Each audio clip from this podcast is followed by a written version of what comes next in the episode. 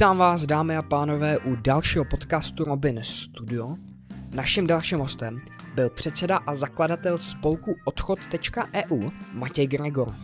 Probrali jsme řadu témat, například spolek odchod.eu nebo Evropskou unii a odchod z Evropské unie jsme také probrali. Jen jako připomínka, tak tento podcast si můžete pustit i s videem na YouTube, odkaz je v popisku tohoto podcastu. Jinak vám přeji hezký poslech.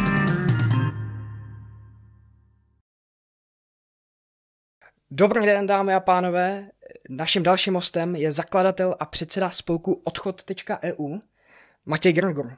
Vítám tě, zdravím tě. Zdravím, děkuji za pozvání. Jak se máš? Jak se... Ale jo, dobře.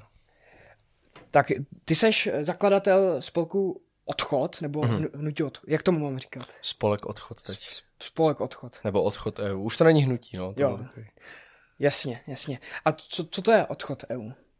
Je to, jsme spolek, který združuje v České republice vlastně občany napříč politickýma stranama, takže úplně jedno, koho volí, kteří nejsou spokojení s Evropskou unii, chtěli by referendum a chtěli by třeba z Evropské unie vystoupit. A jak jsem říkal, takže nejsme strana, takže jsou u nás voliči nejrůznějších stran v České republice a spojujeme takhle ty lidi, snažíme se edukovat, snažíme se dělat různé vzdělávací materiály, videa, hlídat, jak kteří europoslanci mm-hmm. hlasují a pořádat třeba nějaké akce. Jo, a, a proč nejste politická strana? Protože si myslím, že ta euroskeptická scéna je strašně roztříštěná. Máme tady třeba SPD, máme tady Trikoloru, teď tady máme Volný blok, máme tu spoustu různých malých stran a já se necítím jako, že bych měl jít do politiky, přece jenom jsem to zakládal, když mi bylo 18 a myslím si, že pozice mladých lidí by měla teď být, nebo nás toho spolku teď prostě vzdělávat a spíše hledat jako nové voliče pro ty strany, než jako dělat další stranu. Jo, jo. Dobře, ke, ke stranám, kterým propagují eh, odchod nebo referendum, se eh, rozhodně dostaneme, mm. ale eh, kdo, kdo to vede, spolek odchod? Kdo to tak dělá? předsedou jsem já, zakládal jsem to se svými třemi kolegy, takže jsme, jsme dohromady čtyři, je to Honza Klíme, Kuba Kaderka, Matěj Zdráhal a ve výsledku máme jako o důležitých věcech rozhodujeme jako referendama v členské základně, jsme měli tuším dvě, jedno o názvu, jedno o jedné jiné věci a tak se snažíme ovšem radit s členama, máme fórum, tak tam o něčem někdy diskutujeme. Teď přes leto to bylo méně aktivní, protože byly prázdniny, ale jinak se ovšem snažíme prostě radit v tom kruhu toho předsednictva, jo. tak nějak rovnoměrně. A kolik máte členů?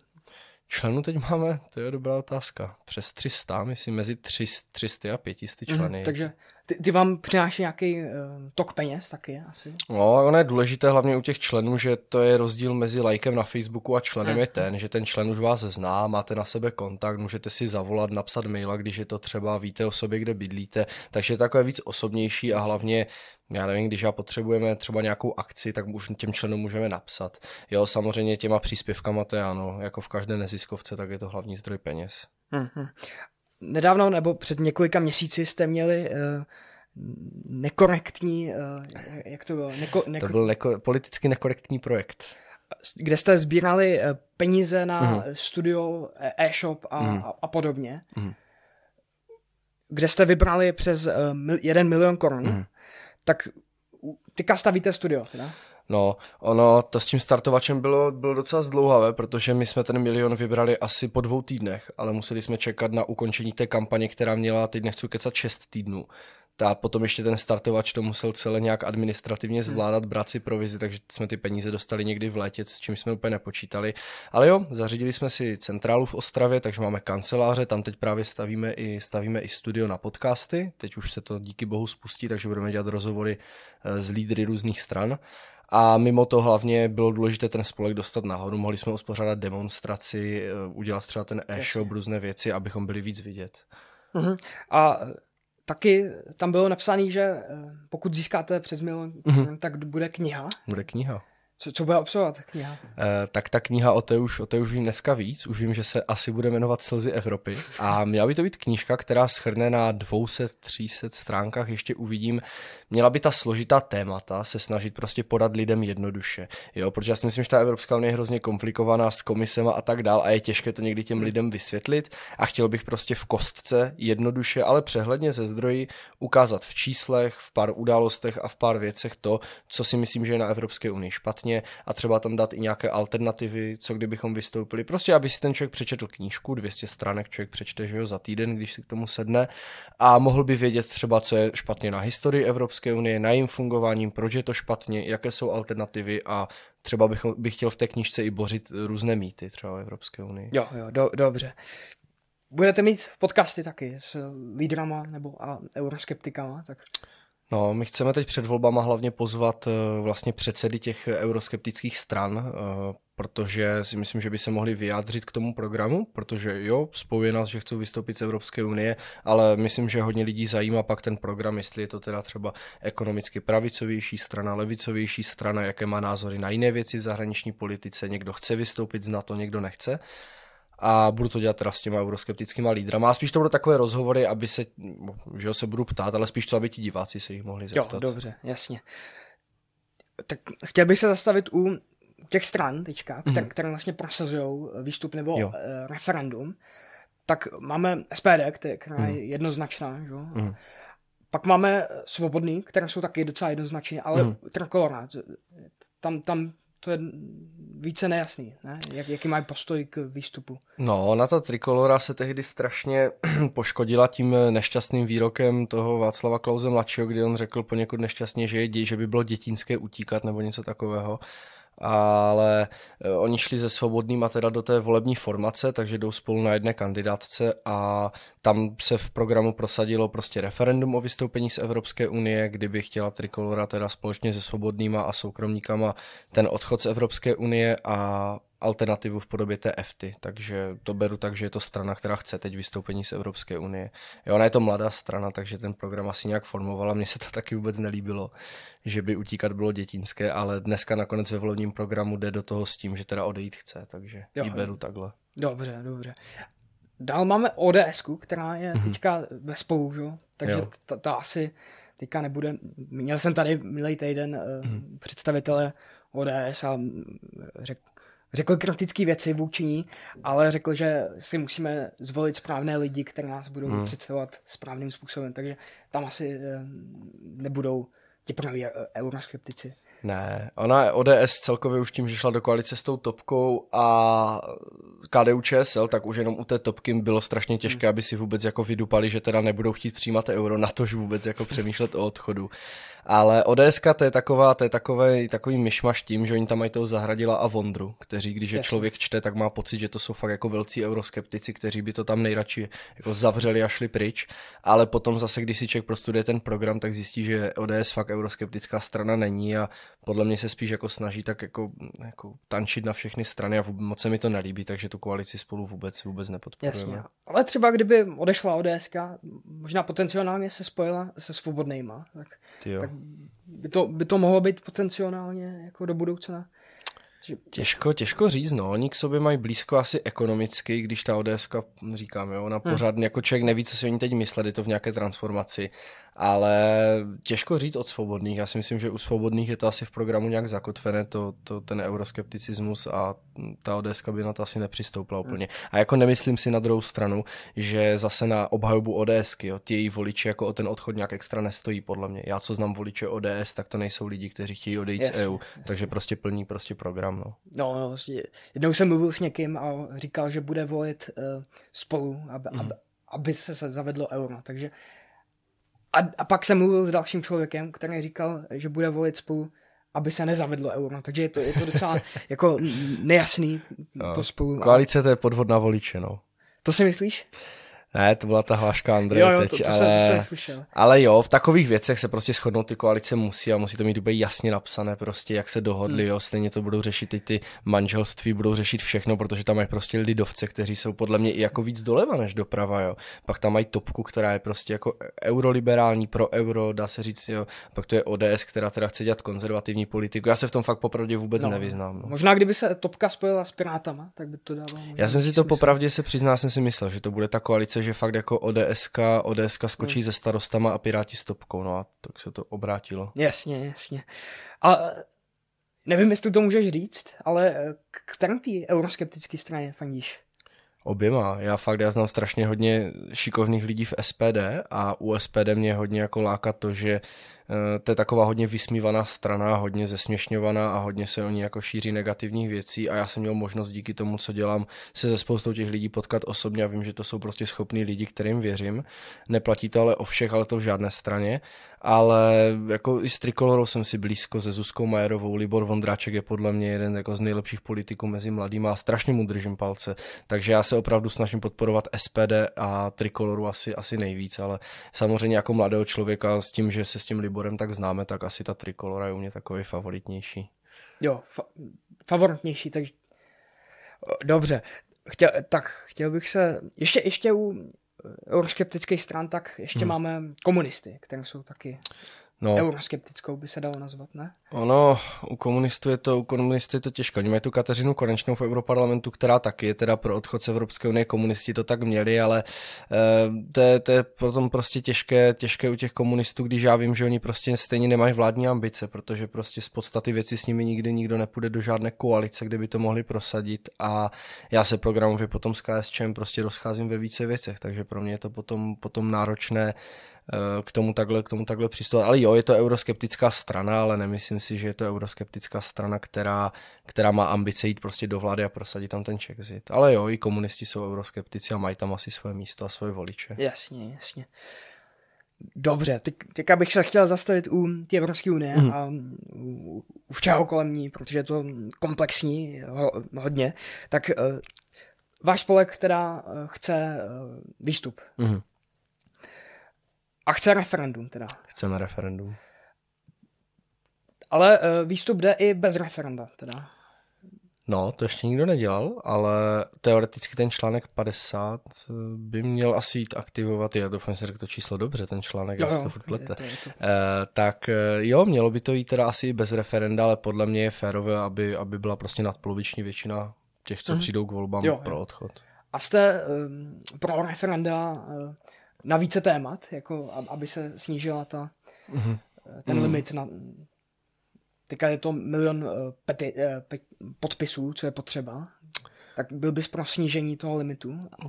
Já, ono je strašně těžké v politickém prostředí pozbírat milion podpisů, jo. Ono je těžké jich pozbírat jako internetově, jako vůbec třeba polovinu, jo.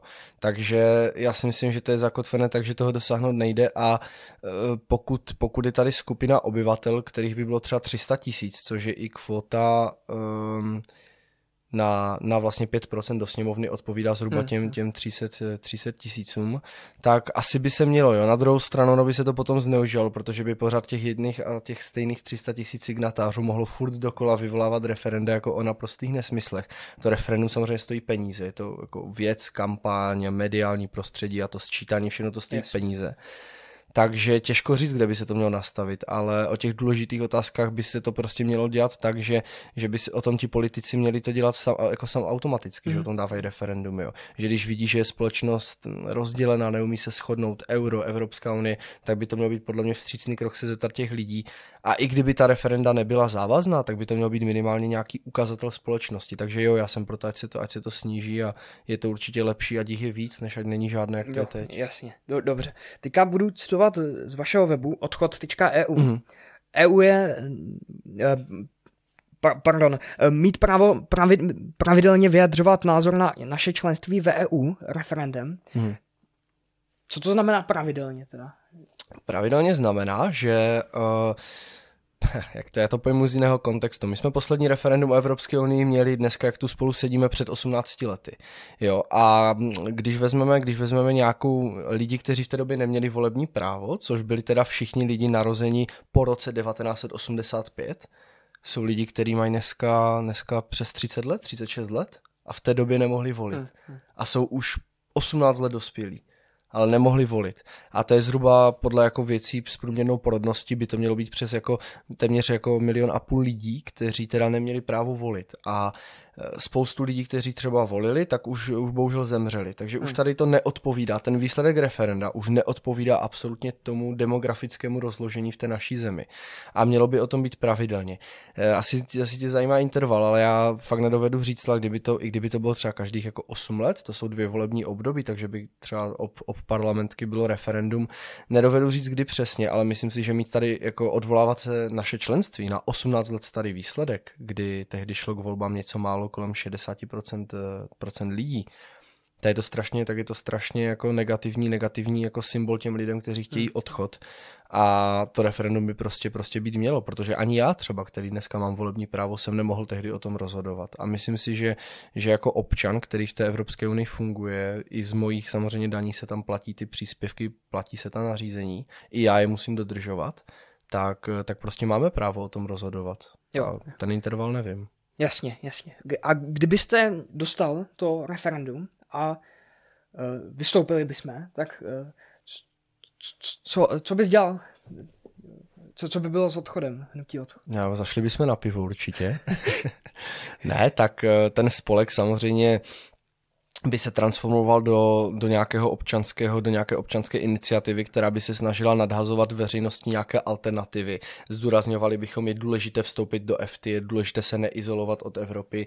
Jo? Chtěli bychom třeba tlačit na politiky, teď už bych se povedl ten odchod, aby se vyvíjely eh, vztahy s Vyšegrádskou čtyřkou, abychom opravdu nezaspali, abychom eh, si nenechali ujet vlak, aby jsme vyjednali to, že tady prostě bude stále export, bude tu import, že tady budeme spolu obchodovat, že spolu prostě budeme normálně v té Evropě fungovat, ale už si budeme podle mě moci určovat jiná pravidla a chtěl bych, aby odchod třeba v té době, pokud se to povede, tak aby zase nadnášel nová, nová témata, hmm. která v souvislosti s tím odchodem budou zase rozdělovat společnost stejně jako ten odchod.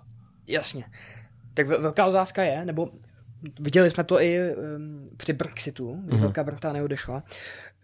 Co, co bude po odchodu?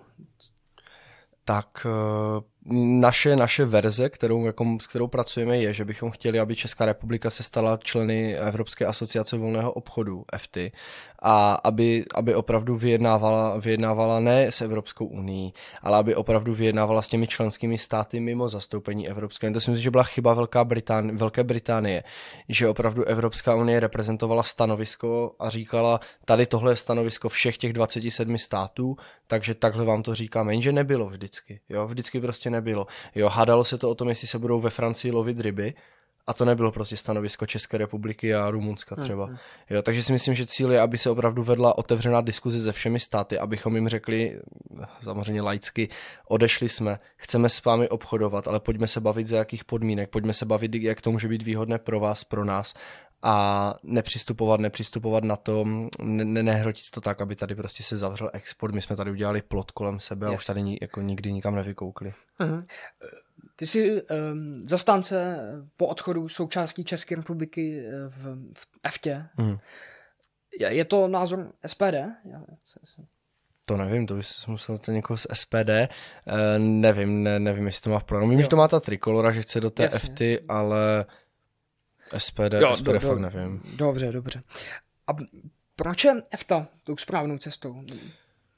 Hmm. Tak eh, protože, protože EFTA je nějaká alternativa, která už funguje a v které jsou státy, které nejsou v EU, že jo, Norsko, Island, Švýcarsko a tak dál. A myslím si, že pokud chceme obchodovat s Evropskou unii a nechceme být členy Evropské unie, ale nechceme spadnout do té ekonomické izolace, která by opravdu způsobila jako veliký výpadek, kdyby s náma nikdo neobchodoval, tak ta EFTA už je někdo, kdo s tou Evropskou unii tohle řešil v minulosti, už mají nějakou legislativu, už to, už to má mezi sebou nějaký vztah, nějakou váhu. A samozřejmě potom, když bychom byli v jedné organizaci s těmi státy, které to ekonomicky zvládly a jsou z Evropské unie venku, tak je to pro nás jenom výhoda. Mhm. Ale přece jenom eh, i v té EFTě tak je tuším 19,5% eh, regulací, které jsou z Evropské unie. Je tam, je tam zhruba ta jedna, ta jedna šestina, takže se to, takže se to tam hmm. kolem pohybuje mezi 15-20%, ale to jsou, to jsou regulace, které, eh, které prostě bychom museli mít, i kdybychom nebyli v EFTě ani v EU, protože takhle už prostě svět nějak funguje.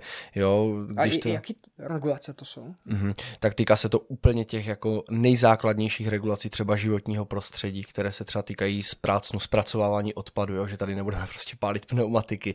E, potom tady máme nějaké základní pravidla pravidla na jídla, jo. Tak, takže já to i říkám dlouhodobě, že Evropská unie opravdu všechno, co dělá, eh, tak, eh, tak jako to nejsou všechno jenom špatná nařízení a tak, ale jako na druhou stranu jsou to nařízení, která by si ti naši zákonodárci udělali sami, kdyby se EU nepřišli, jo. Když přišel covid, tak, tak jsme nepotřebovali Evropskou unii, aby nám říkala, že, že musíme objednávat roušky s nějakým typem, to bychom si prostě řekli sami. Takže jo, ta EFTA na ně, na ně platí nějaké regulace, ale já si myslím, že je to takové manželství z rozumu a že ty regulace, kdyby eh, ty regulace, co platí v EFTě, platily v EU a žádné jiné, a kdyby ty vztahy mezi těmi zeměmi byly takové, jaké jsou mezi EFTou a mezi tou Evropskou unii, no tak by nebyl ani důvod odcházet. Hmm, jasně, jasně. Dobře. A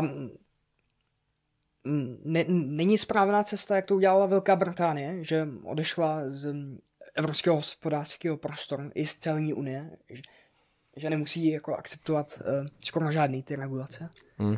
U, té, u té Británie je, je rozdíl v tom, že Británie je ostrovní stát a přirozeně může určovat jiné podmínky i té dopravy, protože měla velké argumenty s těmi, s těmi jejich vodami. A hmm. druhá věc je, že Velká Británie je samozřejmě země, země která, má, eh, která má násobek našich obyvatel a která má násobek našeho HDP a kde ta životní úroveň eh, sice byla o dost rozdělenější než v České republice, ale v přepočtu na průměrného Brita prostě ten Brit dostal do té peněženky víc peněz, je to prostě větší ekonomika, víc toho vyváží, víc toho dováží.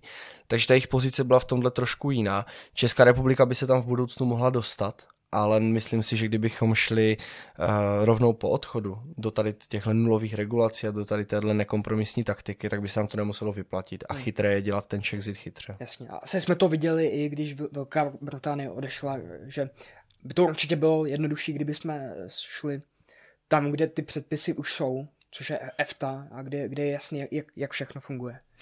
No, no, ono, ono samozřejmě, je to, je to vždycky u každého státu individuální, jo, je to u každého státu individuální a záleží na tom. My zase jako Česká republika máme prostě výhodu, že ležíme mezi čtyřmi členskými státy, jo, z toho s dvěma jsme ve Vyšegrádské čtyřce a že jeden z těch sousedních států je Německo, které tady prostě ty, eh, ty fabriky má, které tady s tím kapitálem prostě obchoduje, stejně tak Rakušané a ta naše pozice by i v tomhle třeba mohla být hmm. výhodnější, jo, protože ono je, třeba, eh, ono je třeba se dívat na to, že ano, my potřebujeme obchodovat s nimi, potřebujeme s nimi fungovat, ale ty státy potřebují taky fungovat s náma. Jasně, dobře. Tak, um, jaký um, negativa vidíš um, v EFTě? Kdyby jsme zůstali v součásti Evropské unie, tak co by bylo lepší? V EFTě nebo v EU? Nebo? No, kdyby jsme zůstali Jaký jsou výhody členství v EU nad EFTA? Podle uh, Jestli nějaký jsou. Já osobně tam, já osobně fakt si teď na nic důležitého a věcného nevzpomínám, takže si myslím, myslím si, že ne. Myslím si, že členství v EFTA je teď, je teď daleko výhodnější než členství v EU. Jo, dobře. A, a, a co třeba, že, že bychom měli zastoupení, teďka máme zastoupení eh, v Evropském parlamentu, hmm. Evropské komise a tak dále, tak Máme tam 21 europoslanců ze 705 a to samo o sobě něco říká a prostě z toho my tam vždycky samozřejmě, protože tady máme v České republice zastánce Evropské unie, takže tam vždycky pošleme z těch 21 europoslanců třeba takových 10, kteří, kteří s tou EU souhlasí a nechtějí ani reformovat. Takže v praxi tam máme nějakých pět 5 až 10 eh, europoslanců, kteří chtějí v EU něco měnit a to je, to je jedna sedmdesátina, takže to je strašně málo, takže bych si myslím, že bychom to asi oželeli. Jo, jo, do, dobře.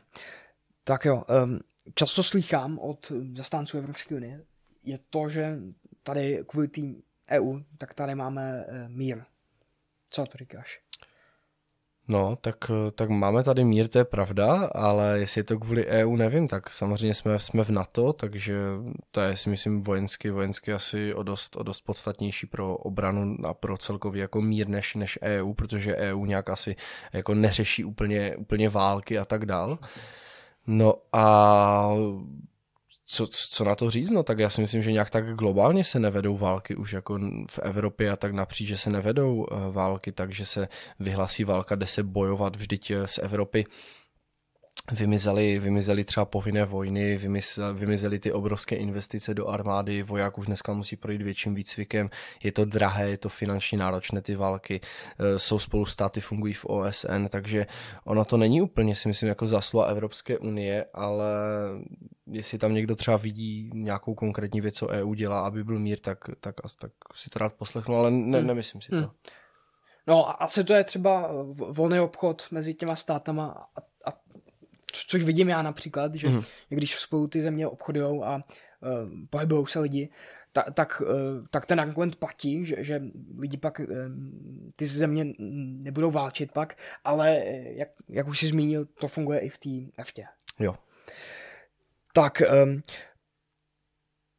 jo, na, napříč po, tím politickým spektrem, tak um, je schoda na tom, že potřeba nějaká reforma Evropské unie v Česku. Ty ale um, nevidíš um, uh, potenciál v reformě Evropské unie. Ne, ne, já si, já si nemyslím, že to je reformovatelné po Lisabonské smlouvě a i po té Lisabonské smlouvě za těch 11-12 let stihla Evropská unie ještě v řadě věcech zavést většinové hlasování, že jo, kdy si to bylo tak, že měl každý stát to právo veta. Dneska už se a už to chtějí v rozpočtových otázkách udělat většinové hlasování. A ty reformy, ty politické strany, ono je to hrozně zábavné, protože já si myslím, že ty politické strany tady říkají lidem to, co chtějí slyšet, ale řeknou mi reformem Evropskou unii, ale potom, když dojde na lámání chleba, tak prostě třeba podporují zelenou dohodu, podporují třeba i to přijetí eura dlouhodobě. Takže si myslím, že to je spíš takové laciné gesto, aby ten volič, který jim to hodí, protože nechce odejít, tak aby měl aspoň pocit, že teda volil někoho, kdo chce reformovat EU. A každý si může na uh, Vote Watch se podívat, jak ti europoslanci hlasují a možná budou příjemně mm-hmm. překvapení, ne, nepříjemně překvapení. Ale třeba kdyby um, velké státy jako Německo se staly více euroskeptickými státy, tak pak by byl větší potenciál na, na, na nějakou reformu. Asi byl, asi byl, ale zase z každé země vždycky, vždycky bude, nebo takhle.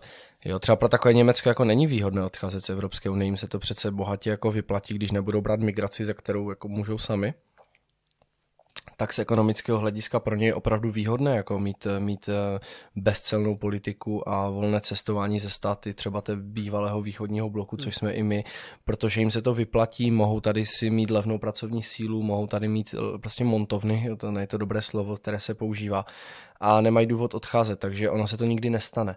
Stejně jako my nikdy nepošleme do Europarlamentu 21 euroskeptiku, tak ti Němci, kteří mají těch poslanců 80, 60, 70, 80, tak oni tam taky nikdy prostě nepošlou, nepošlou 80, 70 euroskeptiků. Jo? Oni tam pošlou AFD, eh, Poláci si tam pošlou Konfederáciu, my tam pošleme SPD, případně třeba Svobodné v minulosti a takhle se to bude pořád točit, takže pořád ti euroskeptici v tom europarlamentu budou prostě minoritní, ale to je způsobené tím, že je nízká volební účast a euroskeptici prostě nechodí k volbám do europarlamentu. Hmm, jasně, jasně. Tak jo, Jaký vliv by měl takzvaný Czexit na českou ekonomiku? Eh, zpočátku negativní, protože by vypadla velké množství eh, zahraničních investicí, protože by se tady firmy bály, bály pár let obchodovat, protože by čekali, jak se ten trh vyvine. Asi by vzrostl kurz eura vůči koruně, takže by možná jedno euro nastalo možná 35 korun. Mohlo by se to stát. A taky by to, taky by to krátkodobě možná vedlo k nějakým, k nějakým výpadkům, co se týká, co se týká dovozu, dovozu vývozu. A z, z jakých důvodů? Kdyby jsme zůstali součástí FT, tak mm. proč by to eh, způsobilo? Poč, počáteční chaos. Do té FT taky člověk nevstoupí hned a co se týká těch zahraničních investic a tak, tak to je prostě čistý jako ekonomický strach těch lidí z toho, co se tu bude dít, jo? protože ono tady funguje zákon trhu a ten člověk nenarve prostě peníze do státu, kde, kde jako nevíš, jestli ta ekonomika půjde nahoru dolů nebo se bude točit do kolečka prostě neví. A vedlo by to krátkodobě těch prvních pět let potom, eh, co by vyhlásili, teda Česko odchází, tak by to byl fakt chaos. Po těch pěti letech bychom asi vystoupili, protože by trvala ta jednání, prodlužovaly by se ty termíny, prostě Britové ukázali, že do dvou let se to nedá. Ale potom, po 10, 15, 20 letech, by náš rozpočet přestal být závislý na dotacích postupně, protože by se naučil žít bez nich Postupně bychom eliminovali z české legislativy ty zákony evropské, které pro nás nejsou výhodné. Zbavili bychom se třeba těch pře- přehnaných emisních povolenek, které mohly za krach Sokolovské uhelné, které mohly za krach dalších menších firm. Postupně bychom se naučili obchodovat ze státy, kde teď platí embargo, z Evropské unie, Rusko, Čína. To jsou prostě státy, o kterých si můžeme myslet, co chceme, za to, jak to tam funguje, ale jsou to prostě státy, se kterými obchodovat člověk prostě musí a nemůže si dovolit s nima mít embargo, protože prostě v obchodě se polit, hmm. do obchodu se politika prostě tahat nemá. A dlouhodobě bychom si zvykli na to, že nejsme součástí Evropské unie. A teď, když se Evropa eh, řítí třeba do toho Green Dealu, a kdybychom byli jediná země, která by tady zachovala energetický průmysl, který umí držet tempo, která by nezdražovala elektřinu, která by tady nezakázala spalovací motory, nechala by tu jejich výrobu, řekla by firmám, hele, když nemůžete podnikat v EU, pojďte do Česka, my tady chráníme životní prostředí, ale netlačíme to přes koleno, tak v té době bychom se mohli stát opravdu ekonomickým tigrem a věřím, že by, to, že by se to mohlo přehoupnout. Takže, takže zkráceně prvních pět let by bylo náročných, ale myslím si, že po deseti a už pak pořád víc a víc by se nám ukazovalo, jak je důležité být nezávislý. Jo, jo, dobře. Tak, eh, často slychám, že jsme ve středu Evropy, mm. že ne, si nemůžeme dovolit eh, něco jako odejít. Tak co je na tom pravdy? Že jsme ve středu Evropy je pravda a že si nemůžeme dovolit odejít uh, asi, asi takhle, kdybychom byli na kraji Evropy, tak řeknou, jsme na kraji Evropy, přece nemůžeme odejít, když kolem nás nikdo není. Takže to je taky nějaký argument, ale eh, tady je důležité to, co jsem říkal, je, že prostě dva naše sousední státy eh, jsou ve Vyšegrádské čtyřce, kterou peví, které prostě pojí pevné spojenectví a právě i v oblasti té Evropské unie se tam, jsme tam spolu toho hodně vyjednali. A tyhle státy by s námi určitě spolupracovali a určitě by nám, určitě by nám eh, chtěli pomoct v té naší cestě. A další věc je, že nikdo neříká, že budeme jediní, kdo bude odcházet. Jo. Na Mátkově můžu říct, že se o referendum mluví dlouhodobě v Maďarsku, ale Viktor Orbán je důležité zmínit, že byť je to velký euroskeptik a jako dá se říct pro národní politik, tak není pro odchod Maďarska z EU prozatím, mm. ale hovoří se o tom dlouhodobě v Itálii, hovoří se o tom mm. i ve Španělsku a hovoří se pozor o tom i ve Francii, proto taky Marine Le Pen, která eh, by chtěla odejít z Evropské unie prozatím ne z eurozóny, protože platí eurem Jasně. a to si nemohou dovolit, tak i země o velikosti Francie opravdu přemýšlí vlivem té migrace a té, a té nezvládnuté kulturní adaptace o tom, že by odešla hmm. z Evropské unie. A já jsem slyšel, že Marine Le, Pen, Le Penová eh, šla zpátky na svých výrocích a že, že, že už nechce, že, že jenom tak to jsem, teď, to jsem teď neviděl, já vím, že se tam teď chystají prezidentské volby, tak si to budu muset opětovně nastudovat, ale, ale tuším, že ještě před rokem byla nějaká konferen, konfer, konference té Národní fronty a že tam se vys, jako vyhlásila pro odchod z Evropské unie. Tak. Jo, musel bych se na to podívat, ale jo, taky, mysl, taky, myslím, taky že za to uh, neručím. změnila svůj postoj, že, že, že už nechce asi, aby zaujal středový voliče, ale hmm. podívejte se na to diváci sami. Tak um, Automobilový průmysl v, eh, v České republice tak zaměstnává 100 tisíce eh, lidí, tak eh, a často jsou to firmy německé, tak nemyslíš si, že by například Evropská unie nebo i to Německo mohlo nějak zatlačit na ty firmy, aby odsaď se zbavili těch montoven, jak si řekl? Uh, já jestli to jsou v Česku 100 tisíce lidí? Fakt? No, 150 tisíc. 150 tisíc, jo, jo. Jsem si a říkal. 400 tisíc nepřímo. Tady nepřímo, nepřímo, jasně. Jo, to je možný, no. Uh, no takhle, my si nemůžeme dovolit, aby tady německé firmy propustili ty lidi a přestali tu vyrábět. To se shodneme ze všema. Ale druhá otázka je, a tu nikdo nepokládá, vždycky můžou si ty německé firmy dovolit přijít tady prostě o tolik zaměstnanců, o ty fabriky, že to jsou miliardy korun, jako miliardy eur nainvestovaných. Nemůžou, takže by se muselo zase sednout ke stolu a museli bychom se bavit. Ale Němci už by neměli argument podle evropského nařízení musíte. Takže by měli o argument mý. Když to my bychom řekli, hele, podle naší legislativy nemusíme. Takže je to, je to vždycky, je to politika je o dialogu. Vždycky a všude. Každý obchod je o tom, že jo, každá strana chce to svoje a musí se někde potkat. Ale ne, ten automobilový průmysl tady má, tady má jednak tradici, jednak Škodovka je německá jenom proto, že se zprivatizovala do, něm, do, do Volkswagen koncernu, mm. což jako není špatně, jo, ta v té firmě se daří, ale reálně těch, ty, ty české zaměstnance má, ta auta, co vyrábí, mají pořád ten český odkaz a pořád tady je jako největší podíl Škodovek, protože se to tady je cenově dostupné, ty lidi to tady kupují, pro Škodovku jsme si myslím velký trh, který kupuje ty, ta auta, státní zpráva pravidelně kupuje auta pro policii, pro vládní představitele a tak dále a tak dále. Takže si úplně nemyslím, že by mohlo dojít takovému exodu, exodu té Škodovky. Jasně, jasně. Ale nemusí to být Škodovka, ale třeba jiný velký firmy, v České, mm. které jsou v České republice, jo. tak by tlakem Evropské unie, tak by, by to mohlo zastavit nějaký um, investice těch firm uh, do Česka budoucích. Mm, mohlo, ale, ale tady je třeba říct, že ty podmínky, za které tady obchodují ty zahraniční firmy, tak to je podle mě jako někdy až nelidské. S tím, že ten kapitál se prostě odlívá naprosto vědomně přes, přes řetězec firm se odlívá všechno, co tady přijde z dotací, se odlívá zpátky do těch firm. Oni tady daní jak nejméně umí, oni tady prostě dělají, uh, dělají nevhodné platové podmínky těm zaměstnancům. A pokud tady máme podmínky, kde tady nějaká firma může naprosto legálně prostě vyrábět jídlo a dodat do sousední země něco lepšího než tady a dělat to záměrně, tak podle mě to je absolutně jako nechutné a, a i kdyby nás to mělo stát teda ty investice, tak za cenu toho, že tady bude narovnané, narovnané podnikání, tak, tak, je to, tak je to určitě potřebné. Dobře, my přijdeme o investice, ale oni přijdou o kšeft, takže... Hm, jo, dobře. Tak často se skloňuje um, dotace Evropské hmm. unie, hmm. tak um, Říkám, za minulý rok eh, Česká republika získala 86 miliard korun více z Evropské unie, ano. než dala do, do Evropské unie. Přesně tak. Tak netratila by na, na tom Česká republika? No, ono to na papíře vypadá hrozně 86 miliard, protože je to, je to samozřejmě velká suma, ale, ale netřeba si říct, jo, to, co my posíláme do Evropské unie, tak to jsou jakoby normální peníze. To není, že my jim tam posíláme auta nebo, nebo něco. My jim posíláme prostě přes různé uh, programy, příspěvky, prostě z účtu českých institucí odejde tady ta částka pryč. Jasně.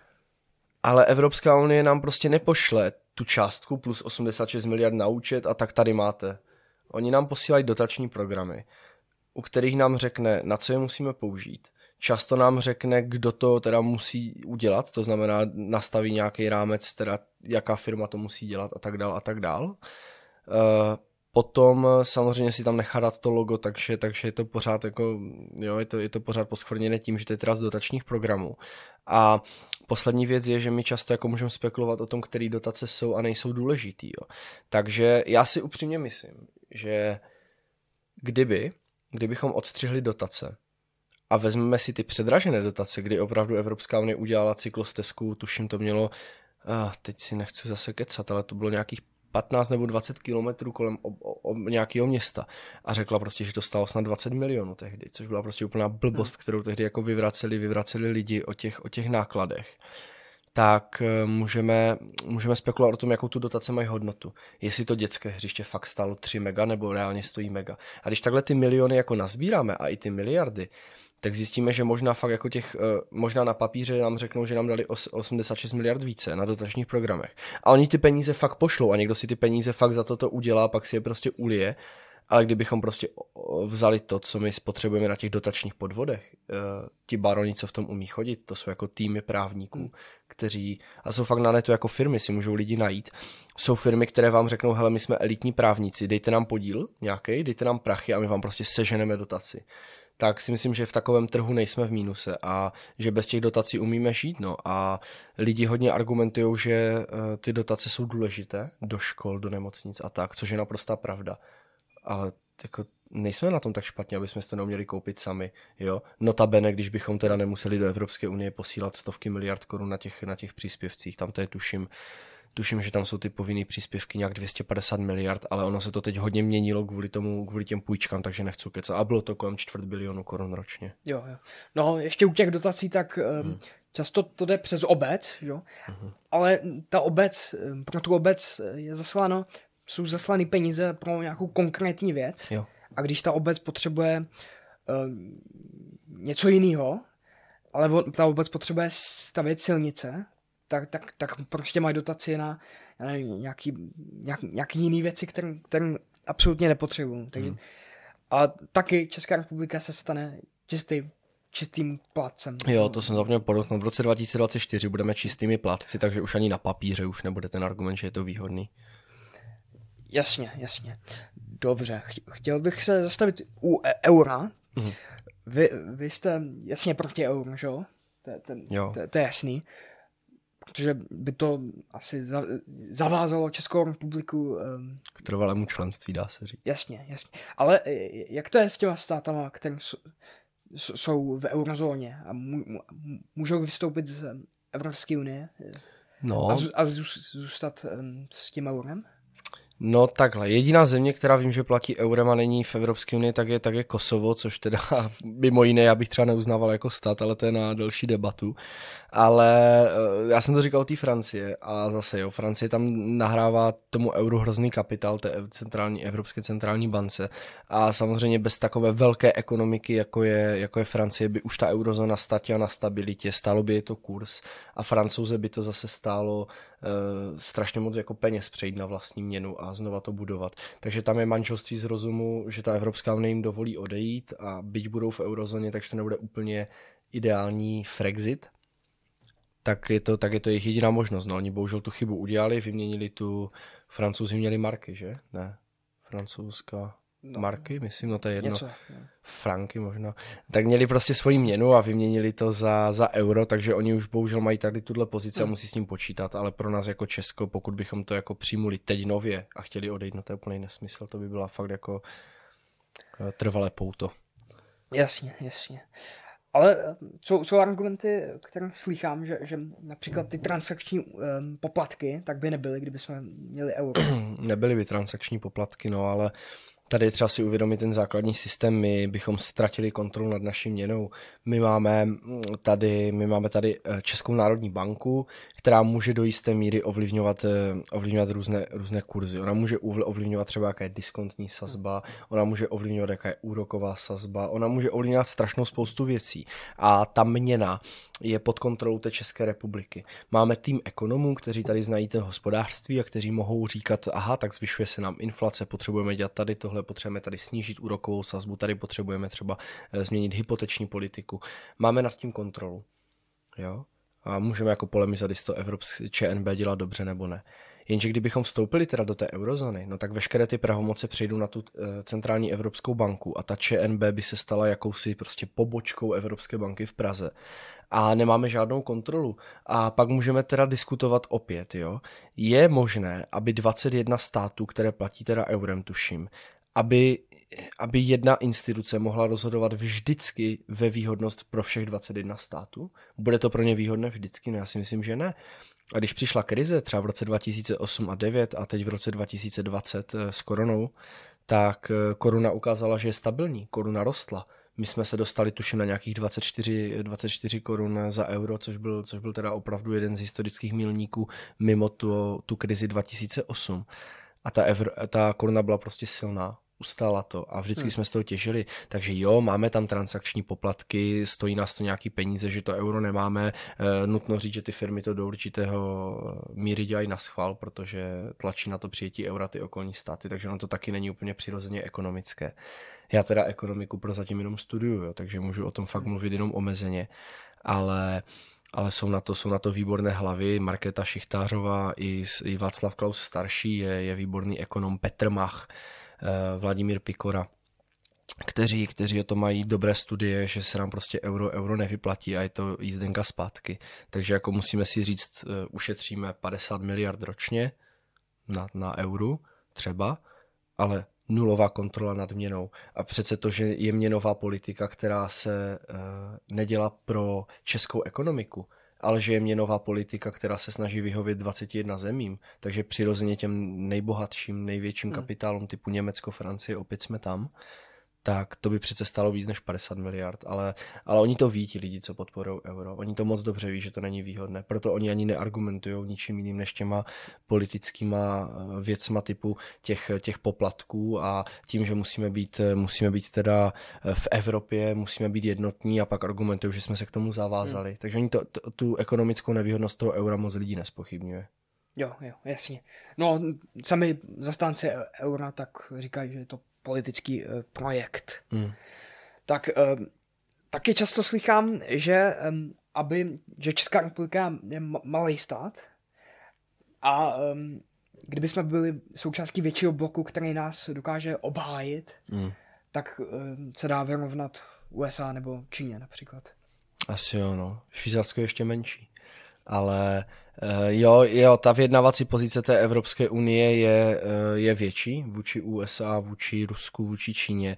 Eh, na druhou stranu Jako kolik procent Čechů chce pořád vést tu hybridní válku s, Čínem, s Čínou a s Ruskem? Jo, kdo tady pořád chce prostě vyhlašovat sankce na Rusko? Kdo chce pořád být v centru těch politických prostě bojů? Proč prostě se nedělá politika suverénního státu, který prostě se baví s každým a který to neřeší? Jako pro boha živého jako pro boha živého, kdybychom jako nechtěli obchodovat s nikým, kde máme podezření, že se porušují lidská práva. Je to hrozné a to odsuzuju, že se to v těch zemích děje. S kým bychom mohli obchodovat potom, jo. Jako co se děje, co se děje, co se děje v tom Kosovu třeba v 90. letech, jako to strašné, jako se zabíjeli lidi, jo. Co se děje v afrických zemích, co se děje v Jižní Americe s těma kartelama někde a vláda s tím prostě nic nedělá a, a tak dále. A musíme s nima fungovat, protože tak to prostě je. Jako buďme rádi, že tady to není, že tady máme lidská práva ale, ale nechtějme, aby za nás Evropská unie dělala tu, tu permanentní zahraniční politiku a aby nám diktovala, s tím obchodovat můžete, ten odpovídá našim hodnotám, s tím obchodovat nemůžete, to je proti našim hodnotám, to není západní demokracie, to není, to není v pořádku s naší kulturou, jako 27 zemí je jiných. Jo. Jsou tady země typu, uh, typu třeba to, Bulharsko, které prostě ty vztahy s Ruskem má do dneška. Jsou tady prostě Poláci, kteří s nimi ty vztahy mají do dneška, i když jako samozřejmě historicky rozházené, ale obchodují spolu ty státy. Jsme tady my, a, a prostě si, já tohle nemám rád, jo, když se dělá ta politická, ten politický mezinárodní obchod a táhá se do toho politika, na toho sankce, na toho ne, prostě tak to, tak to je a e, pokud by za nás Evropská unie nám nediktovala zahraniční politiku, tak asi pro nás jenom dobře. Hmm. Dobře. Tak hnutí odchod se stalo součástí takzvaného Eurexit Movement. Mm-hmm. Co to je? Tak Eurexit Movement je takové mezinárodní společenství, které združuje spolky, nikoli v politické strany, až na jednu výjimku The Brexit Party. Teď se to jmenuje Reform Party, tuším, Reform UK. A... No, jo, Reform Party. Reform Party tak eh, je to združení vlastně euroskeptických celků napříč zeměmi, které jsou v EU a chtějí odejít. Jsou tam Italové, Britové, jsou Britové, kteří to tak mentorují teď, jsou tam Francouzi, jsou tam Španělé a jsou tam i Bulhaři s náma a Irové, eh, kteří jsou teda s náma v jednom spolku a tam spolu diskutujeme, co jo. zrovna trápí je, proč je pro ně Evropská unie ne... Spolky z těch eh, daných zemí. Jo. A jaký je cíl Eurexit? Eh, já si myslím, že ta forma je hodně přátelská, dává to samozřejmě nějaký, nějaký význam tomu, že oni, si, oni nás pozvali, oni si usmysleli teda na základě nějakých doporučení a, a průzkumu, že v České republice jsme to teda my, kdo tady dělá teda Czexitové téma a není politick, nejsme politickou stranou, což za si velmi vážíme. A můžeme si vzájemně vyměňovat rady, můžeme se setkávat a můžeme zase být slyšet pro jednou a můžeme si vyměňovat ty informace rychleji, než hledat v médiích, takže je to takové informační, informační centrum pro nás. Jo, jo, dobře. Tak jo, teďka u legislativy Evropské unie, tak, um, tak je řada regulací, které, které máme, ale um, je třeba zmínit, že um, to, to už jsem zmínil předtím, že Česká republika by neměla vliv na um, ty regulace, které by byly, mm. těch 20% skoro, ale um, v Evropské unii tak platí řada um, těch regulací, které chrání spotřebitele mm. tak eh, co se stane? Tak eh, babička v Lidlu tak eh, se, se bude muset pročítat, ehm, co, co v těch zbožích je, nebo jak... Ne. Protože teďka platí řada regulací, které um, chrání spotřebitele v řadě oblastí, které jsou z Evropské unie. Jo, já vím, že to jsou ty alergeny a takové věci, tak eh, jasně nikdo, nikdo nechce odejít s EU stylem po nás, ať přijde potopa a teď tady spálíme všechny evropské knihy a vyhodíme z oken ty úředníky a kašlem na ně a všechno zrušíme. Je to o přirozené implementaci, kdy my jako stát si můžeme jako říct tři věci. Jo. Máme nějaké evropské nařízení a máme tři možnosti. Je to OK, um, musíme si říct, umíme tohle, eh, chceme tohle tady vůbec mít, nechceme, pryč, plácnu, to jsou třeba ty emisní povolenky a podobné věci, nebo migrační kvóty a tak. Pak je tady, pak si řekneme teda, OK, tohle potřebujeme. A teď je otázka. Umíme to udělat líp, chceme to udělat jinak, chceme tady něco změnit, přepsat jiné číslo, pokud ano, zrušme tady to evropské nařízení, udělejme si ho po svém, inspirujme se. A pokud si řekneme, že je to OK, jako je třeba některé možná ty ochranné, eh, pro ochranu spotřebitele ty zákony, tak to můžeme takhle, tak to můžeme takhle nechat. Přece jenom my tu legislativu přijímáme z EU, ale schvaluje ji český parlament a stává se z toho český zákon na doporučení většinou Evropské unie. Takže oni jsou, oni jsou to opravdu většinou české zákony.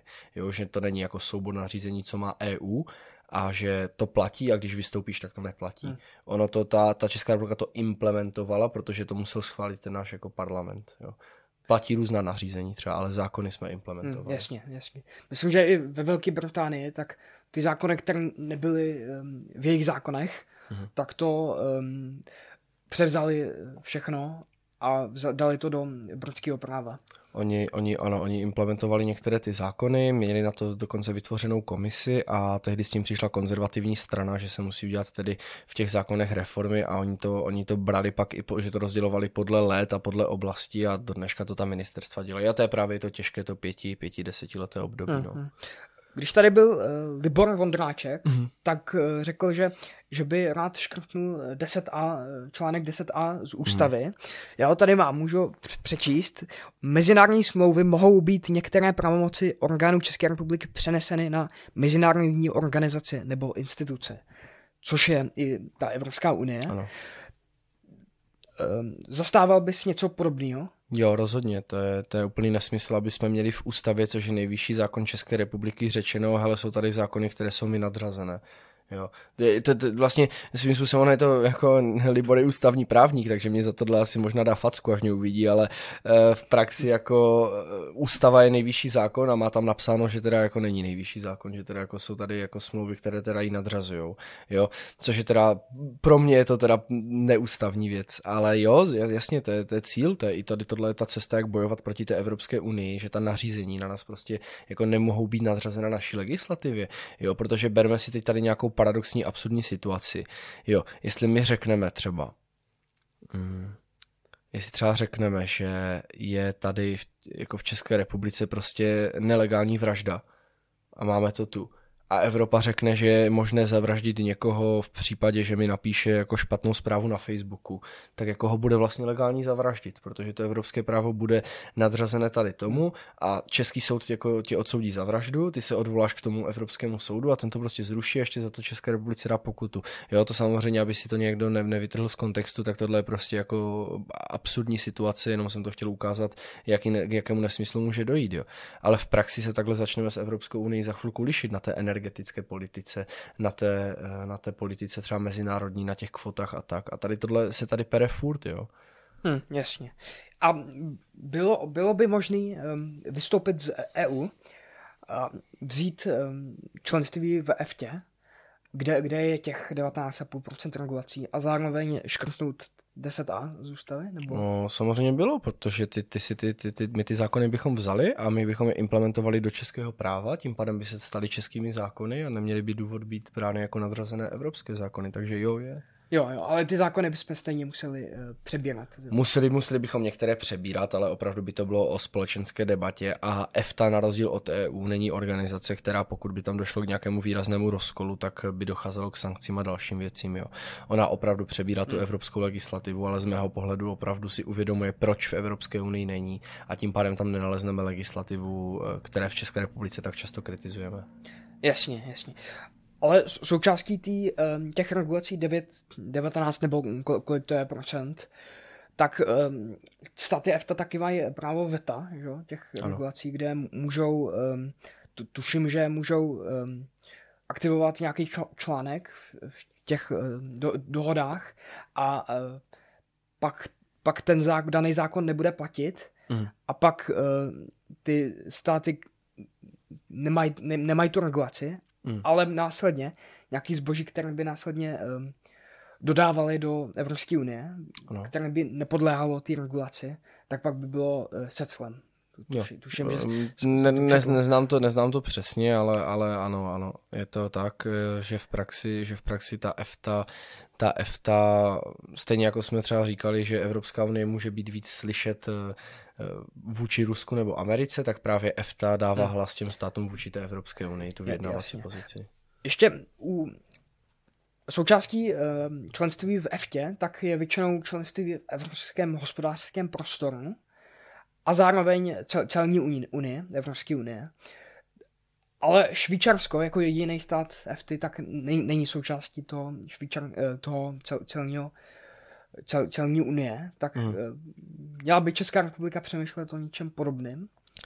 Záleží, eh, záleží, jak budou probíhat ta jednání a tohle je asi věc, o které by se mělo jednat po odchodu a podle i ochoty těch států a, pod, a samozřejmě eh, v době, kdy budeme odcházet, protože teď prochází Evropa ekonomickou transformací, ať už je to kvůli covidu, ať už je to kvůli té nové eh, zelené politice, tak si musíme opravdu spočítat, jak to pro nás je, jak je to pro nás výhodné, nevýhodné a tohle je právě to, co měl řešit nějaký expertní ekonomický tým, takže tak nedovedu říct. Jo, jasně, dobře. Tak jo, um Dobře. tak jo. Tak jo, můžeme k zelené politice. Tak eh, sou, součástí eh, zelené politiky Evropské unie je, je jich řada, jak jsi zmínil, ty emisní povolenky tak eh, víš, jak to funguje, ty emisní povolenky? To funguje tak, že se platí z ty společnosti za jednu tunu vypuštěného oxidu uhličitého do atmosféry, tak platí, platí určité částky, no, ne, to ty pohybuje kolem 50 korun, což ono se tu nás dá hodně, ale při té výrobě to tak prostě funguje a, a prostě to likviduje ty společnosti, ne, nemohou si to dovolit, musí omezovat výrobu a ta Evropská unie nedělala ty emisní povolenky, aby si ty společnosti mohly dovolit. Ona dělala ty emisní povolenky, aby si je dovolit nemohli, aby hmm. končili výrobu, no. Jo, jo, dobře. A jak, jak tedy nastavit ty emisní eh, limity? Teda? Protože asi eh, shodneme se, že nějaký jako limity na emise jsou, jsou potřeba asi, ne? No, ono je to takhle. Když, když se budeme bavit o tom, že teda eh, emise CO2 mají vliv na tu změnu klimatu, a což taky nejsou na to ani ti hm. odborníci shodnutí, hmm. že ano, ale převažuje většinově teda, že ano, samozřejmě jsou zastánci toho, že to je teda cyklus planety. Já, já teda jsem zastánce toho, že to možná cyklus planety je, ale že my jako člověk, lidé to můžeme ovlivnit, určitě. Ale eh, tady jde o to, že, eh, že Evropa, Evropa dělá zhruba třetinu světových emisí. My nemůžeme dělat nula emisí, to by ani lidé nemohli dýchat. Hmm. Nemohlo by se dělat nic. Takže nulové emise tu nikdy nebudou, takže řekněme, že Evropa se může dostat na polovinu, ale Spojené státy, které teď se přidali zpět k pařížské dohodě, teda po odchodu Trumpa, ale možná zase odejdou za čtyři roky, to tam šlo krásně vidět, jak je to jako nezávazné, tak Spojené státy moc zelenou politiku. Mm-mm. Čína vůbec, Indie vůbec. Čína, Indie a Spojené státy dohromady tvoří více než 55% emisí CO2 na světě. Hmm. Takže když se mi tady budeme stavit na hlavu, tak se nic nezmůžeme. A Green Deal, kdy to vyjde?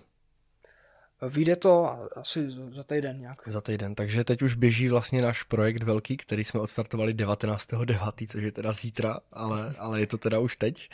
Tak běží www.no-deal.eu kdy bychom spustili web, petici a akci proti Green Dealu, kde tohle vysvětlujeme. Takže eh, nastavovat ty emisní povolenky. Eh, to je otázka tak, jak moc chceme teda likvidovat tu, tu českou ekonomiku. A uvědomme si, jak moc bezvýznamné to je, co tady děláme, jako, jak, jak moc výrazné je to pro hmm. ekonomiku a jak moc bezvýznamné je to pro snižování těch emisí.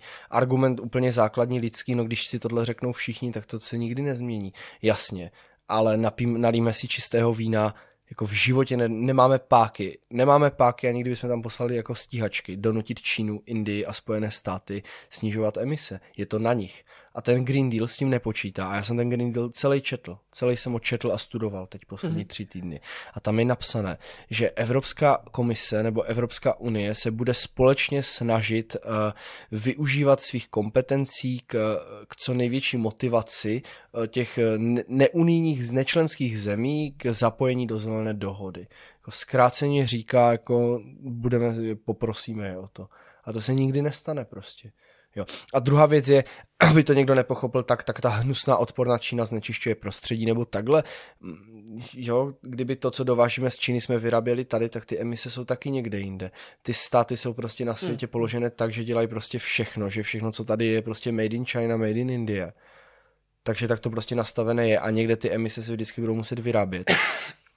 Takže já se bojím toho, že nás to nikam neposune, tady tohle snižování emisí a že nám to eh, na to, jak málo snížíme ty emise v řádech jednotek procent, tak nám to zlikviduje ekonomiku v řádech jako desítku a stovek procent, co se týká některých jako oblastí. Jo, a to si myslím, že je ten hlavní argument, proč to nepodporuju. Jo, jo. Jaký další oblasti teda pokrývá eh, Green New Deal? Teda? Green Deal se týká hlavně energetiky teda, kdy on opravdu chce přejít na obnovitelné zdroje, na které se teda ale nedá spolehnout, což viděli Němci. Jo. V Česku je podíl těch, eh, toho uhlí zhruba kolem 37-38%. To tady jde z uhlí. Jo. Potom dalších 38-40% jde z jádra a nějakých 25% máme teda obnovitelné zdroje a plynové elektrárny. V Německu se povedlo, oni měli uhlí na 27, tak se jim to povedlo sklepat na 21. O 6%. To je, to je v pohodě, to je dost. Jo, jenže teď se po, teď zavírali teda uhelné elektrárny, jenže teď bylo období zase, kdy nefoukalo a fakt to takhle to řekli, nefoukalo a oni museli z 21 jít na nějakých 29. Takže museli zase ten podíl toho uhlí zvednout. Takže ta, na ty obnovitelné zdroje se nedá sázet. Jo? A co se stane, když nebudou uhelné elektrárny a obnovitelné zdroje vypadnou? No, prostě zdraží elektřina. Bude se muset snížit její potřeba, což se tržně udělá tak, že se zvedne cena. Jo. Hmm. Takže, takže to povede ke zdražování energií, které zdražují už i bez toho. Druhá věc, kterou pokrývá Green Deal, je teda emise, emise výroby průmyslu. Jo, kdy opravdu to jsou právě ty emisní povolenky, výroba a tak dál a tak dál. No a potom je to samozřejmě, jsou to auta. Jo. E, pro informaci prostě jako eh, když se, když se zaplní, když se teda jako zaplní letadlo, nebo obecně letadla, vynesou, vynesou ročně 800 milionů tun CO2 do atmosféry. Evropská unie chce za 14 let zakázat auta, spalovací motory, to znamená nulové emise, nebo nulové ne. Prodej nových, ne? Prodej nových a postupně samozřejmě pomocí těch norem Euro 8, Yes. Euro 9 a těch ekologických daní to povede k tomu, že si prostě jako nezajezdíš tím, tím spalovacím motorem. Uh, tak, eh, tak prostě Evropská unie chce zakázat za 14 let teda výrobu těch, těch aut, ale v letošním roce si o 3 miliony eur zvedla rozpočet na soukromá letadla. Hmm. Prostě jak tohle jde dohromady. Jo, to je pokrytectví. Protože oni moc dobře ví, že to prostě jako nejde dělat. To je prostě zelená politika, je, je prostě cesta k novým biznisům, protože ekologie se prostě je biznis. Jo? Elektroauta jsou biznis stejně jako jsou biznis ty spalovací auta. Jo? E, obnovitelné zdroje jsou pro energetické společnosti stejný biznis, jako je pro ně ta uhelná elektrárna. Vždycky to bude biznis. Vždycky tam bude o zisk. No a potom Green Deal zahrnuje celou řadu různých ekologických daní, různých opatření na změnu klimatu, dělání různých komisí, podporu výzkumu a to je ta malá část toho Green Dealu, která dává smysl. Jo? Zkoušet vymyslet něco nového, jak to fakt jako řešit, jak si s tím tou změnou klimatu poradit, jak tomu přizpůsobit zemědělství a řešit sucho což je jeden velký ekologický problém, který tam vůbec podle mě nemá jako adekvátní, adekvátní umístění v tom Green Dealu. Jedná se tam o suchu, jedná se tam o podpoře té podzemní vody, ale jako na to se ty půjčky neberou. Ty půjčky se potom berou na tu obrovskou likvidační politiku toho energetického průmyslu. Takže Green Deal zahrnuje všechno, ale v praxi jsou to prostě, nejsou tam žádné údaje, že tam by bylo napsané v Green Dealu. E, teď chceme do roku udělat tady tohle, přepočtu na kilowatt, přepočtu na cenu, máme na to tady ten institut a budeme vybírat z těchto firm. Ne.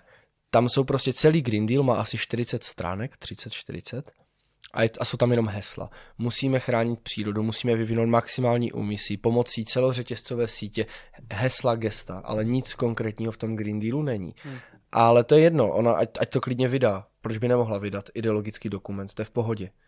Ale ta Evropská unie uh, už na to bere půjčky. Ona bere půjčky a jediné, co si může jako člověk přečíst, tak jsou prostě jako hesla a slogany. A to je... Jasně, to bude na dluh. Jo? To bude přesně tak, to bude na dluh. Jo, jo, dobře, tak jo. Uh, tak e, e, teďka bych se posunul od té Evropské unie, ale k zase stranám v České republice. Mm-hmm. Česká republika, tak, nebo napříč tím euroskeptickým spektrem, mm-hmm. tak je řada stran, jo. který spolu, myslím, že to je vidět jako svobodný versus jako SPD, kde vidím masivní rozdíly, mm. tak Zase eh, po případném odchodu, tak eh,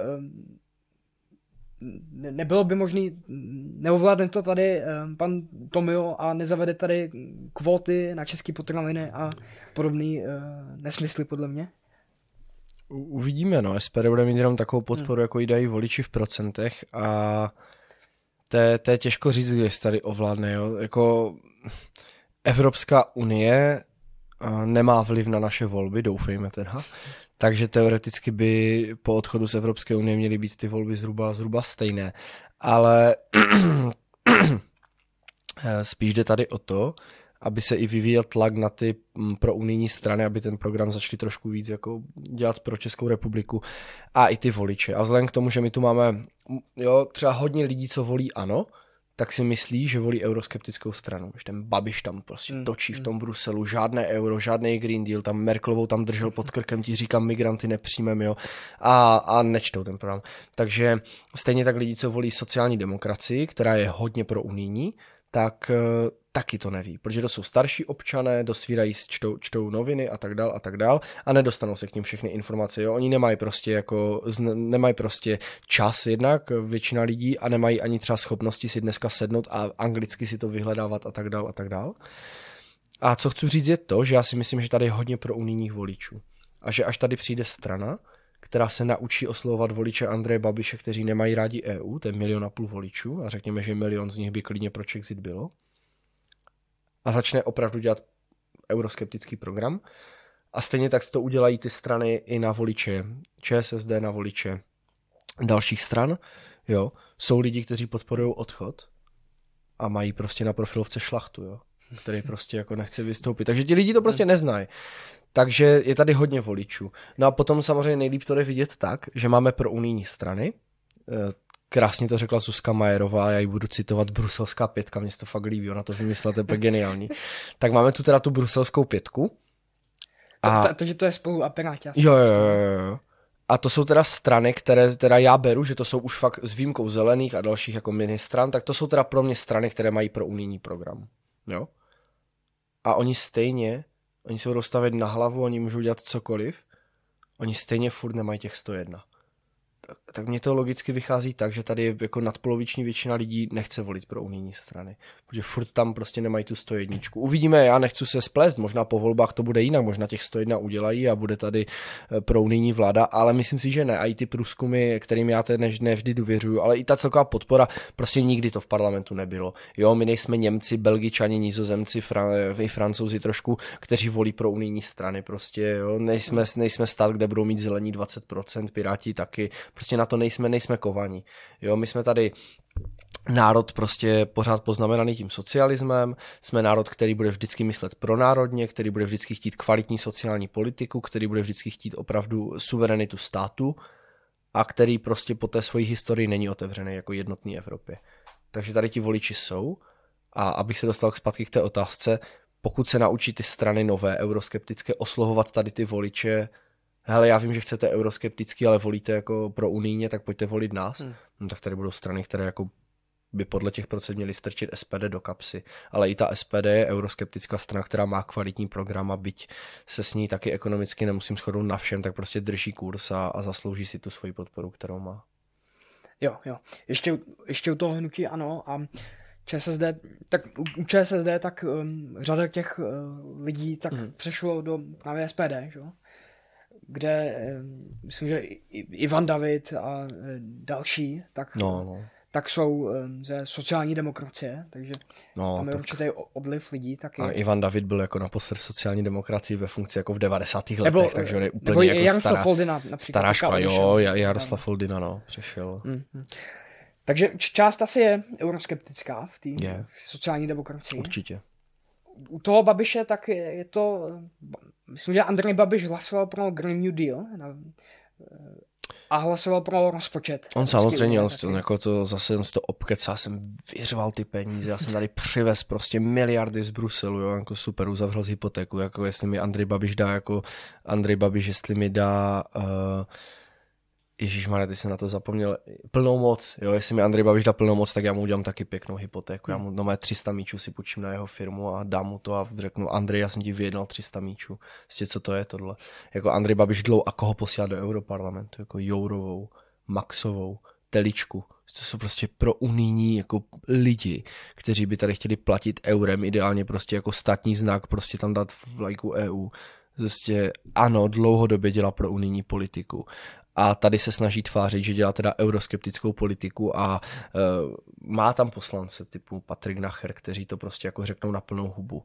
Ale v praxi ano, prostě to je, to je, to je prostě žvást. Oni, oni dělají prostě naprosto pro, pro, pro unijní politiku a i to euro teď proti němu bojujou, že teda nikdy ale za deset let by si to obkecali. No, tak už je to pro nás výhodné, já vím, že jsem proti tomu bojoval, ale vyjednal jsem lepší podmínky pro euro, tak ho pojďme přijmout. Takže, hmm. takže ano, fakt ne. Hmm. Ale asi řada těch uh, voličů tak bude eh, euroskeptických. Asi si tři čtvrtě minimálně. Budou, myslím si, že minimálně tři čtvrtě voličů, ano budou voliči, kteří možná se bojí odchodu, možná by třeba nehlasovali pro odchod, hmm. ale jsou to lidi, kteří nechcou euro, nechcou Green Deal, nechcou tady prostě migrační kvoty, chcou nadřazenost českého práva. Hmm. S tím se dá pracovat. To, to, to je eh, kolik let? Teďka? 19. 19, jo. A ty jsi založil eh, spolek Odchod v 18 teda? Jo, v 18, mm-hmm. no. Co, co tě motivovalo k tomu založit Odchod? Hmm. My jsme dělali kvůli covidu takovou, já jsem studoval IT školu, tak s klukama jsme dělali takovou aplikaci celé Česko šije, kde vlastně se registrovali lidi, co šijou roušky a co chcou rozvážet a taková infrastruktura. A já jsem tak jezdil po těch nemocnicích a bavil jsem se s doktorama i o politice a tak a, a oni říkali, že prostě jako čekají hlavně na ty res, respirátory a tak dál a tak dál, že prostě je to důležité, že jako děkují za ty látkové roušky, ale že to fakt jako budou používat omezeně, že je potřeba hlavně už mít ty zdravotní materiály a tehdy jel z Itálie nebo od někud jela nějaká dodávka zdravotnického materiálu do Česka a oni to zastavili v Maďarsku kvůli tomu, že to prostě neodpovídalo nějaké evropské jako certifikaci. A normálně to prostě zabavili ten zdravotnický materiál. A já už jsem kdysi v roce 2015 třeba sledoval migrační kvoty a nelíbilo se mi to. Ale teď jsem měl jako 18, jezdil jsem jako od 6 ráno do 6 večera jako v autě. Jo, byl jsem unavený, strhaný prostě a já vozil jsem tam jako látkové roušky od, od lidí a potom jsem prostě viděl, že nějaký úředník ti nedá razítko a zabaví tam prostě 50-100 tisíc respirátorů, na který ti doktoři čekají. Tak se to ve mně hlo hmm. a kolem toho projektu byla prostě strašně dobrá parta mojich přátel a lidí, které mám, které mám rád a s kterými se mi výborně pracuje. A řekli jsme si, hele, fakt to bylo super takhle spolupracovat, ale vidíme ten problém, vidíme ty problémy, nechcete třeba to zkusit, tak jsme začali dělat příspěvky upozorňovat na to, dělat články a tak a lidi to chytlo a tak nějak přirozeně tomu ti lidi dávali podporu, až to bylo tam, kde to je dneska. Takže ono to není, že jsme si něco naplánovali, ale vždycky je to tom, kam to ti lidi chtěli dostat, co nás podporovali. Jo, jo, jasně, jasně. A kdy, kdy jsi začal být eh, euroskeptik? Kdy? Já jsem nikdy nebyl ani moc pro unijní. Mm. Měl jsem takový neutrální názor hodně. Jasně. Uh, Musím se přiznat, že, jsem, že mi kdysi třeba trošku jako víc, vy, jako jsem třeba i věřil té politice proti tomu Rusku a proti všemu a té ekologii, nějak jsem to neřešil, protože jsem neměl hmm. moc informací. Jo ale asi na té základní škole už jsem jako, jak byly ty migrační kvoty, 2, 15, 16, mě bylo 13, 14 let a prostě jsem to viděl kolem sebe a věděl jsem, že se ukazuje solidarita s uprchlíky a fotili se prostě jako e, maminky s dětma na maďarském plotu a, věděl, a říkal jsem si, že prostě jsem v té době řekl, já vím, že tohle není pravda, že to je prostě mediální masáž, začal zjišťovat víc, bavit se o tom, o těch migračních kvotách, jak to tam vypadá, jak to vypadá. Pak přišla ta série těch teroristických útoků v té Paříži a tak dál a tak dál. A v té době jsem si řekl, jako proč se nic neděje? Jako jak se po tomhle můžeme bavit o tom, jestli přijmem někoho, prostě nepřijmem. Tak to nějak ve mně kvetlo, ale jak říkám, já jsem prostě chtěl studovat školu a další věci, takže jsem to neřešil. A pak, eh, pak teda až, až jsem cítil, že chci něco dělat, tak jsem přirozeně navázal na ty své názory. Hmm, Dobře proč si myslíš, že ehm, většina mladých lidí tak podporuje ehm, Evropskou unii? Hmm. Většina mladých na politiku kašle. Hmm. Z těch mladých lidí, os, řekněme 15-25, tak se o politiku zajímá třeba třetina. Tři, zbytek, dvě třetiny to mají úplně na háku. A z té třetiny potom, když už se někdo o politiku zajímat chce, tak na něho umí lépe zautočit ty prounijní strany. Mají svoje neziskovky, Pulse of Europe a, a mají prostě ekologické Fridays for Future a, a mladá TOP 09. Umě, umějí se tvářit cool, umějí být cool, ten mladý člověk si řekne, jo, ty názory jsou cool, to je prostě moderní, je to, je to někam na to posouvat, ty nejsem tady ty děda, abych tady říkal něco o nějakém Chexitu, on tomu prd rozumí, jo, mají pěknou grafiku, umějí s těma mladýma mluvit, umějí jim dát pocit, že jsou někdo A na druhou stranu tady, že jako mládežnické organizace vůbec žádné nebyly na druhé straně. A ta Unie taky spíš jenom platila ty neziskovky, které dělali tu jako její medvědí službu, Erasmy a tak. A uměla říkat, že všechno dobré je díky Evropské unii, takže to je ten hlavní důvod. Uměla v mladých lidech vytvořit za těch 15 let prvních života pocit, že všechno dobré a, hoď, a že Evropská unie jsou jenom výhody, výhody, výhody. A neumě, ne, neuměla dát prostor v té výchově mladým těm euroskeptickým hmm. názorům, nebo neuměla, podařilo se jí, aby to tak nebylo. Takže se tak vychovává. A já si myslím, že kdyby se o politiku zajímalo těch 70% mladých, tak, uh, tak, to prostě, tak to prostě už není, že většina je proti, protože by to bylo minimálně 50-50. Jo. A to je i cíl toho odchodu je ukázat, že prostě Evropská unie to není jenom nový projektor ve škole a Erasmus tyjo, do Belgie a tady tyhle věci, ale Evropská unie to je i zákaz spalovacích motorů, to je prostě 60 pohlaví, to je prostě evropské hodnoty, to je prostě migrace, to je prostě globální Evropa, to je prostě nulový národ. Hm, už tak není. Hm, hm. A co, co bude váš spolek dělat, aby jste zaujali mladí lidi? Já doufám, že už se nám to daří, protože hmm. už fakt těch mladých členů přibývá, těch mladých fanoušků přibývá. A dělat to jednoduše, zjednodušovat ta témata, snažit se prostě ty složité věci říct, říct tak, aby tomu ti mladí lidi rozuměli. A ukázat jim, že prostě, že je to rebelie, že dneska není jako rebelie to, že se přilepíme k cestě a budeme tam prostě jako bojovat za klima a že není cool prostě a není to rebelie, když jako chceš tady zavést, zavést euro a chceš tady prostě přijmout jako migranty, ale že naopak v dnešní době, kdy ten globální svět pořád víc útočí na ty naše hodnoty, tak to zní, teď jsem zněl jako prostě starý člověk, ale já už tak mám. Takže prostě rebelie, rebelie je to, že v době, kdy je všechno proti tobě, tak ty jdeš prostě bojovat za to, že je normální prostě, že je normální prostě jako nemít dotace, ale že je normální prostě něco tady tvořit.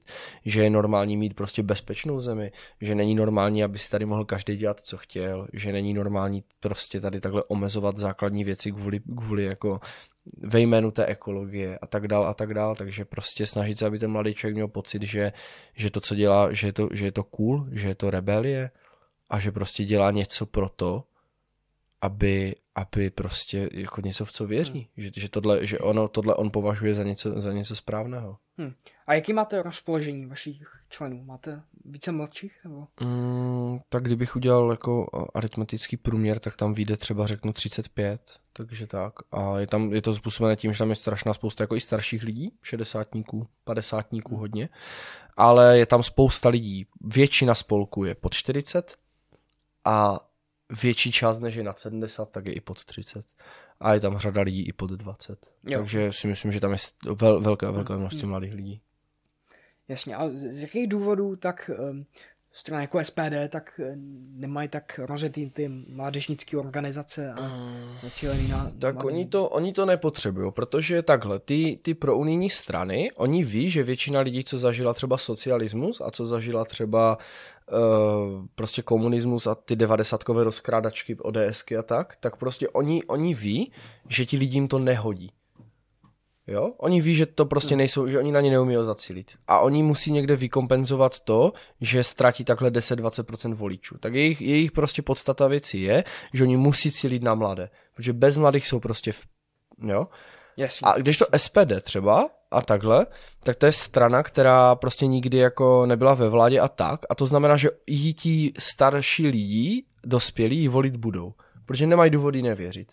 Protože je to reálný program, je to prostě je to strana, která jako nikdy neměla korupční kauzu a tak dál a tak dál.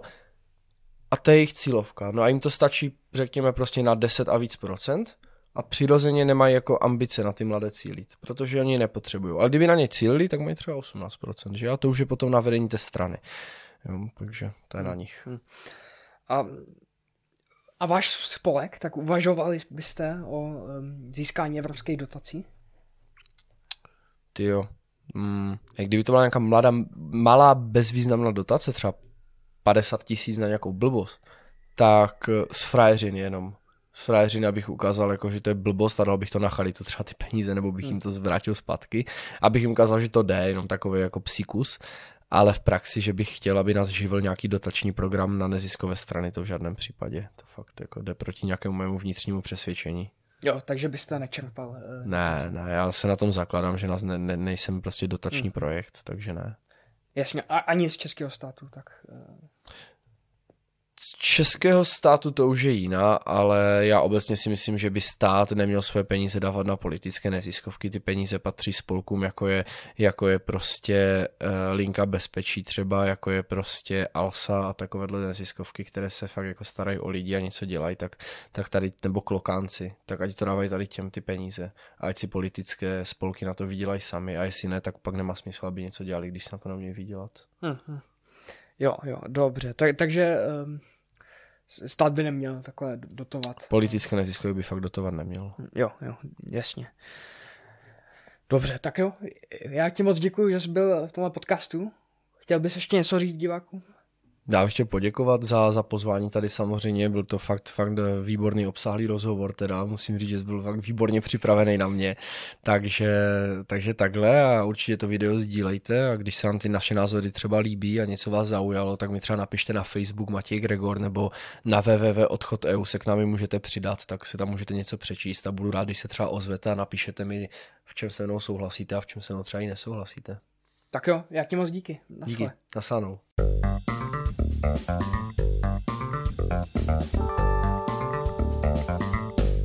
Tak to je vše z tohoto podcastu. Doufám, že jste měli příjemný poslech a můžete dát vědět, jak se vám tato epizoda líbila na sociálních sítích Robin Studio, kde jsme na Instagramu, Twitteru a nebo Facebooku. Děkuji vám zase, že jste poslouchali a uslyšíme se u dalšího podcastu.